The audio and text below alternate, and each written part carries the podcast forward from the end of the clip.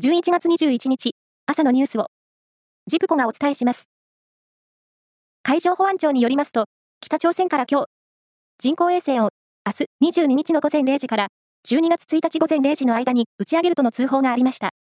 落下が予想されるのは、いずれも日本の排他的経済水域の外側にある3つの海域で、海上保安庁は航行警報を出して注意するよう呼びかけています。これは、今年5月と8月に失敗した軍事衛星の再発射とみられるということです。去年、世界で排出された温室効果ガスの量は、前の年から1.2%増えて過去最多となり、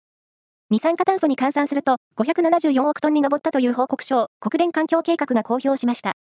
報告書では、このままでは産業革命前からの気温上昇を1.5度に抑えるパリ協定の目標が達成できる可能性が低く、確率は最大でも14%しかないと指摘しています。宗教団体エホバの商人で、18歳未満の時に宗教活動に参加した人の92%が、鞭打ちを受けた経験があり、81%が、教団の輸血拒否カードを所持していたとする調査結果がまとまりました。調査した2世信者らを支援する弁護団は、児童の時点で人権侵害が始まり、生涯、その影響を受け続けている人がいることを知ってほしいと指摘しました。インドネシアで行われているサッカー男子の17歳以下のワールドカップで、日本は決勝トーナメント1回戦でスペインに1対2で敗れ、2011年大会以来のベスト8進出はなりませんでした。一方、A 代表は日本時間の今夜遅く、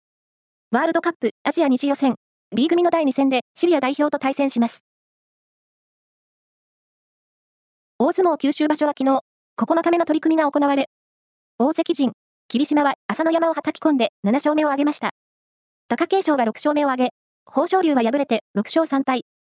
平幕の一山本が玉鷲を突き出しで破り、幕内で勝ち越し一番乗りを決め、8勝1敗で首位を守りました。香港ディズニーランドで、昨日、アナと雪の女王をテーマにした世界初のエリアがオープンしました。